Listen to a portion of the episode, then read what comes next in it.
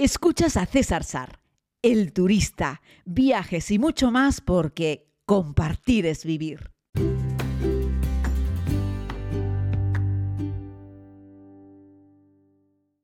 Saludos a todas y a todos, querida comunidad. Hoy vengo a contarte, a grosso modo, por qué esta compra de Aire Europa por parte de Iberia, concretamente del grupo IAG, es una excelente noticia para ellos, es una gran noticia para IAG, es una gran noticia para Aire Europa como empresas, pero es una nefasta noticia para nosotros como usuarios. Deciros, y supongo que ya lo sabéis, que yo no soy un experto analista sobre mercados eh, económicos de ningún tipo, empresariales, pero me he dedicado a lo largo de las últimas semanas a leer mucho, bueno, los últimos meses, semanas y con mayor intensidad en los últimos días para intentar entender qué ha ocurrido, cómo está pasando y cómo nos puede afectar en un futuro. La inmensa mayoría de los análisis que vas a poder encontrar en relación con la compra van dirigidos a explicarte que es una gran decisión desde el punto de vista empresarial. ¿no? Eh, por cierto, decir que esto también tiene un trasfondo político en el que yo tampoco voy a querer entrar demasiado, porque por lo visto hay ahí como unas vinculaciones entre parte de la cúpula de Iberia y el gobierno de España, etc.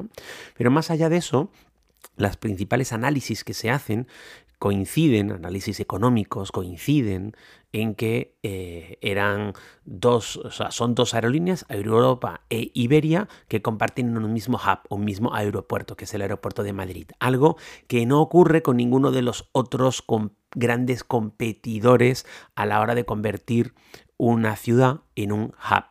¿Qué es un hub? Bueno, pues es un lugar de tránsito. Pasajeros que quieren ir de un punto A a un punto C hacen una conexión en un punto B.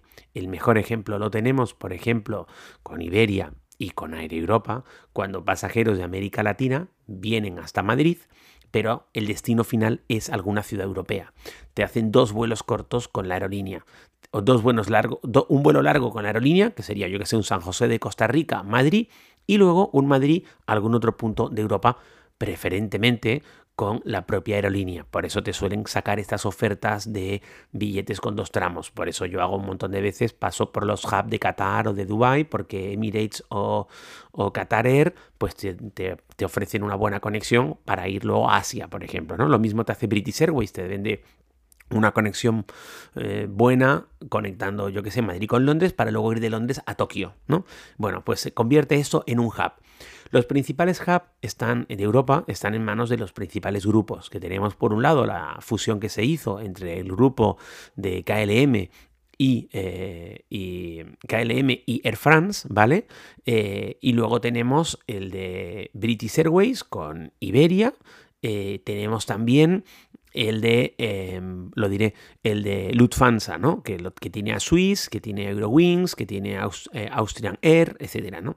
De hecho, si nos vamos al ranking de las ah, aerolíneas más grandes de Europa, primero tenemos a Ryanair, aunque estas no hacen largo recorrido y no tienen un hub, por decirlo así, estos mueven pasajeros por toda Europa y son los número uno con diferencia, ¿vale? Pero con mucha diferencia, una compañía fundada en el año 84 eh, y que es líder absoluta, ah, justo antes de, la pandemia, en el 2019 movió 139 millones de pasajeros.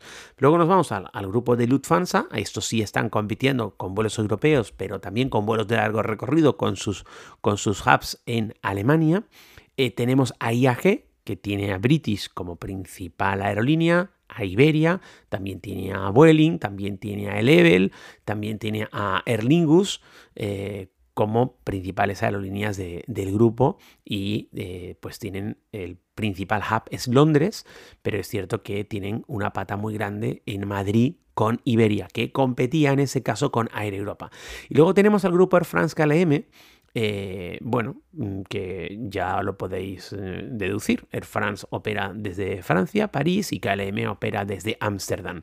Vamos, al final esto va a quedar en manos de tres grandes grupos en, Europa, ¿no? que son los que van a mover el cotarro. Para, para que podamos entender el tema este de Europa, Iberia y de por qué es una buena decisión desde el punto de vista empresarial, aunque una nefasta decisión para nosotros, para los usuarios, decirte que eran las únicas eh, aerolíneas de un país, era el único país, perdón, que competía con dos aerolíneas propias en el mismo aeropuerto, en el mismo hub. el 60 y pico por ciento de las personas que aterrizan en el aeropuerto de Madrid, eh, que proceden de un vuelo de largo recorrido, no se quedan en Madrid. Es decir, son personas que vuelan fundamentalmente del continente americano a Madrid para luego de ahí ir a otro punto de Europa. Es decir, su destino final no es, no es Madrid. Así es que teníamos dos aerolíneas, o tenemos todavía dos aerolíneas compitiendo, compitiendo en los vuelos de largo radio en un mismo hub, siendo ambas españolas. La parte de interés mm, público, estatal o así, podríamos decir que recae en eh, que no quería nadie que Air Europa acabase en manos pues, de, Air France KLM, por ejemplo, ¿no?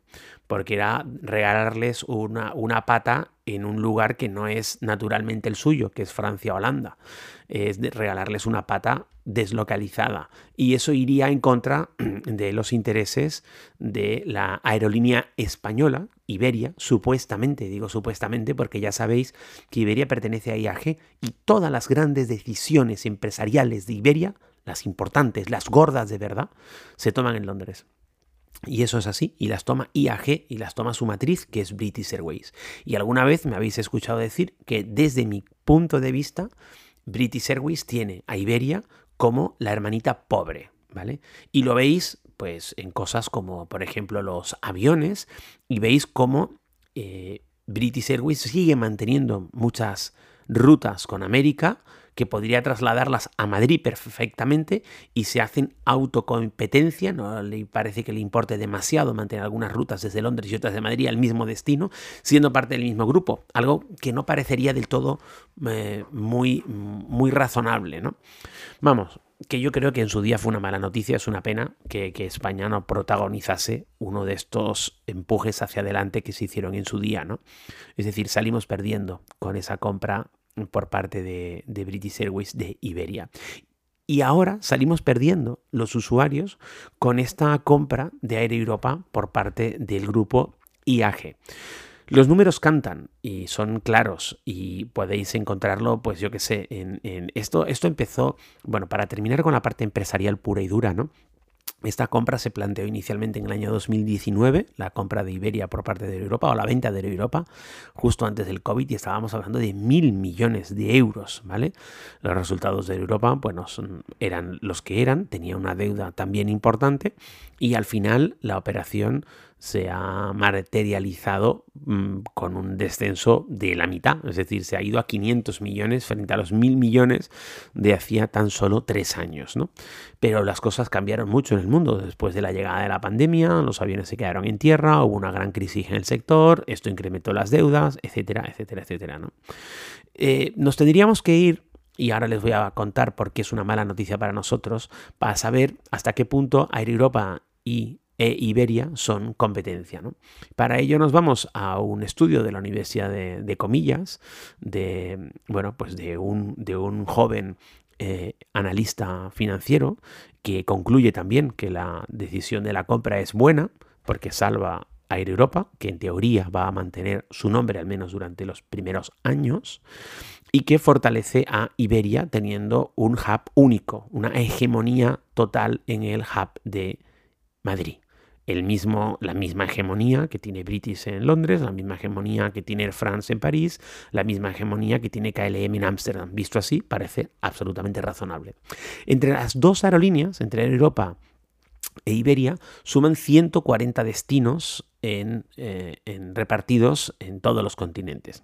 Ojo, cinco los continentes, esto suena que vuelan al planeta Tierra entero, y esto tampoco es así, es cierto que vuelan a todos los, a, todos los continentes, pero hay muchos sitios lejanos a los que no van, es decir, el grupo Iberia y también Air Europa, Asia, la Asia lejana no la tocan. Ahí está, completamente abandonada. Para eso ya los de British te dicen, ven tú a Londres que yo te llevo, te llevo para allá, ¿no?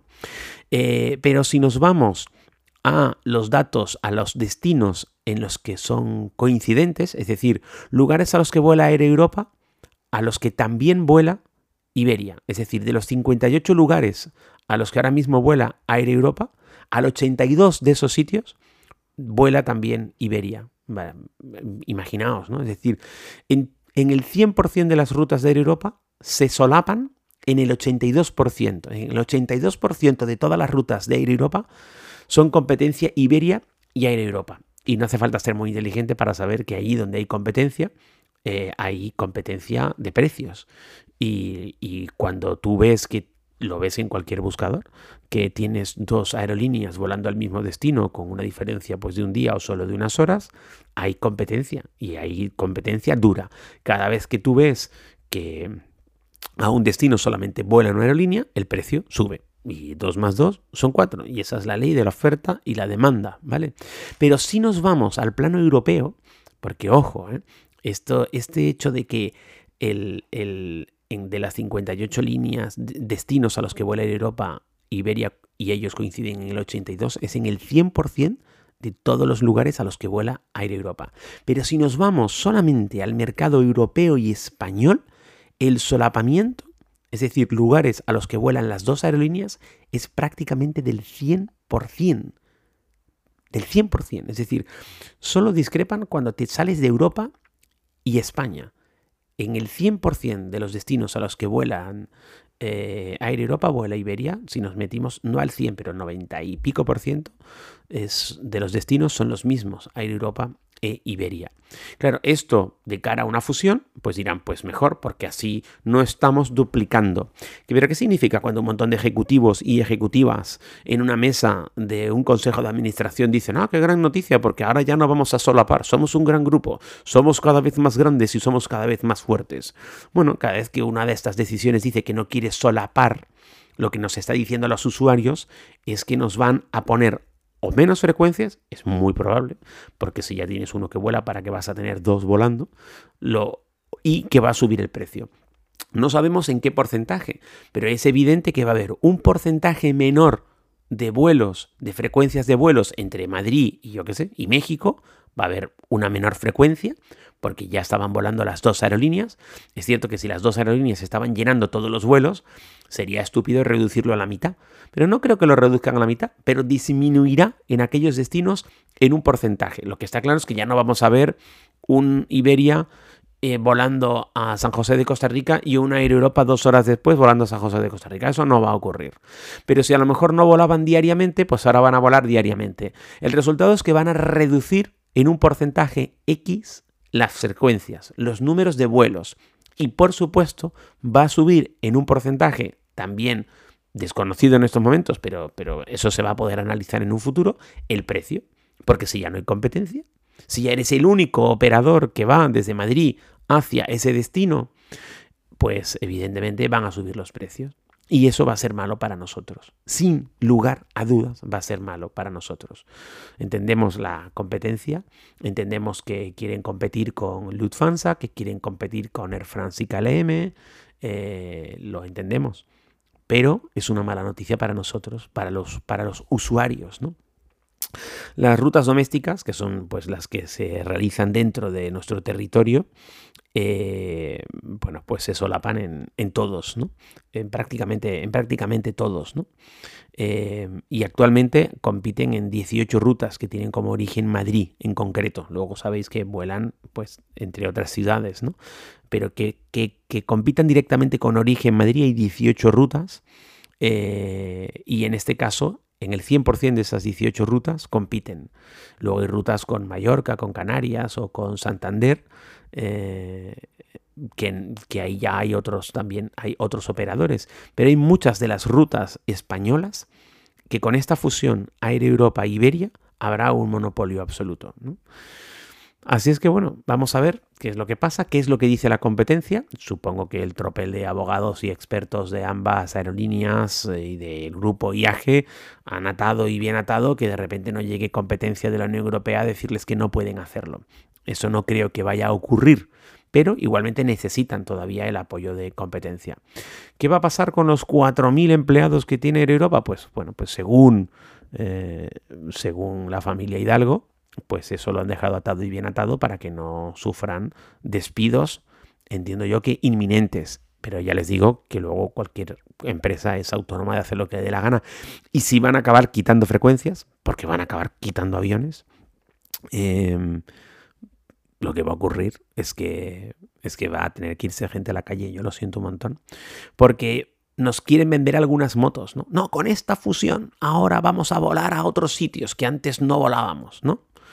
Eh, bueno, eso está por verlo, ¿no? Porque si el grupo IAG hubiese querido ya volar mm, a otros destinos, lo hubiese hecho, sin lugar a dudas. Ya lo hubiese hecho si tenía fuerza, músculo y capacidad y aviones para hacerlo, sin lugar a dudas. Si no los ha volado ahora es porque por alguna otra razón no le interesaba volarlos no porque estuviese la competencia de Aire Europa. De hecho, fíjese cómo estaban operando o están operando todavía a día de hoy un montón de rutas, las mismas, porque se hacían competencia entre ellos. Imagínate cuando ahora no haga competencia nos van a vender la moto de que como ya no hacemos competencia a México, vamos a empezar a volar a Tokio. Eso lo quiero ver yo. Sentadito quiero verlo. Sobre todo porque sí, anunciaron hace algunas semanas que igual meten una, una, conexión de nuevo desde Madrid con Asia. En plan, tenemos un vuelito, ¿no? Oh, un vuelito, qué bueno, un vuelito Asia. Todos sabemos que si quieres mover tu culo Asia, evidentemente Madrid no es el sitio. Y no lo va a ser porque Iberia es propiedad de British Airways y British mueve sus aviones de British a Asia desde Londres. Y no creo. Igual para intentar casi que jugar al despiste, puede que te meta algún vuelo desde Madrid hacia Asia, pero la realidad es que no lo hacen. Ya no lo hacen, no lo hacían. Llevan años sin hacerlo y parece que no tienen ningún interés en hacerlo. Luego, el hub de Madrid estaba justificado y totalmente orientado hacia América Latina. Amigos, si me escuchas América Latina, prepara tu tarjeta de crédito. Amiga y amigos, si me escuchas desde España, prepara tu tarjeta de crédito. Porque esta fusión, esta compra, más que fusión, de, de Air Europa por parte de Iberia, al Consejo de Administración y a los accionistas le va a dar un montón de pasta. Sabéis que yo no soy de un discurso no soy de un discurso anticapitalista ni muchísimo menos, nada más lejos de la realidad, pero va a ser un gran beneficio para IAG, compra acciones de IAG que van a subir, pero si vas a comprar un billete de avión y no una acción de IAG, prepara la tarjeta de crédito porque los precios a lo largo de los próximos dos años van a subir y mucho. Y esa es la triste realidad. Allí donde hay compras, pues hay solapamientos. Y allí donde hay solapamientos hay disminución de recursos, porque nadie quiere tener dos recursos volando al mismo sitio a la misma hora con dos nombres diferentes. Un abrazo muy grande, cuídense mucho, espero que estéis muy bien. Disculpad este podcast si te ha parecido un poco tostón, pero yo creo que era importante eh, ofrecer también mi punto de vista yo quería ofrecer también mi punto de vista y podemos guardar este podcast y escucharlo, si quieres, en el 2026, 2027 y analizar las rutas a las que volaban hoy Aire Europa e Iberia, cuántos asientos había disponibles y a qué precios a las rutas de América y cuántos asientos habrá disponibles dentro de tres años eh, con esta fusión de Iberia y, o sea, compra, perdón, de Iberia y Aire Europa. Un abrazo grande, nos escuchamos mañana.